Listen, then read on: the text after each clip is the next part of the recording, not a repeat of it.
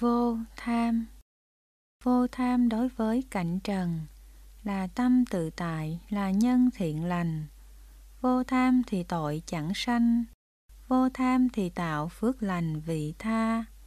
Vô tham đạo đức thật thà, vô tham biết đủ chẳng xa dục trần. Vô tham tu đạo chánh chân, vô tham trí tuệ thoát trần vô sinh. Vô tham đoạn diệt vô minh, vô tham giải thoát tự sinh luân hồi. Vô sân. Vô sân là chẳng giận hờn, vô sân là chẳng thua hơn với người, vô sân là chẳng ghét ai, vô sân là đã trải dài từ tâm, vì không bới móc lỗi lầm, vì không ghen tị nên tâm không sầu, vì không bọn sẻn tham cầu, vì không hối tiếc u sầu không sinh, vì lòng thương mọi hữu tình.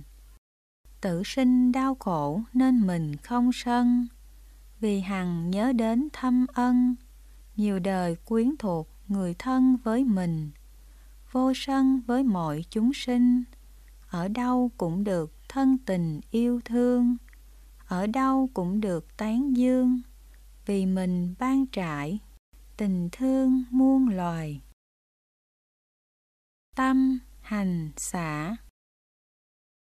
Hành xả là sự trung bình, không yêu không ghét tâm mình thản nhiên, không tăng không giảm hiện tiền, ở trong trạng thái tự nhiên an lành, vì mình không có cạnh tranh, cho nên sự được tâm hành tự nhiên, vì không tà kiến đảo điên, cho nên tâm được thiện hiền tịnh thanh. Thiện lành phiền não không sanh.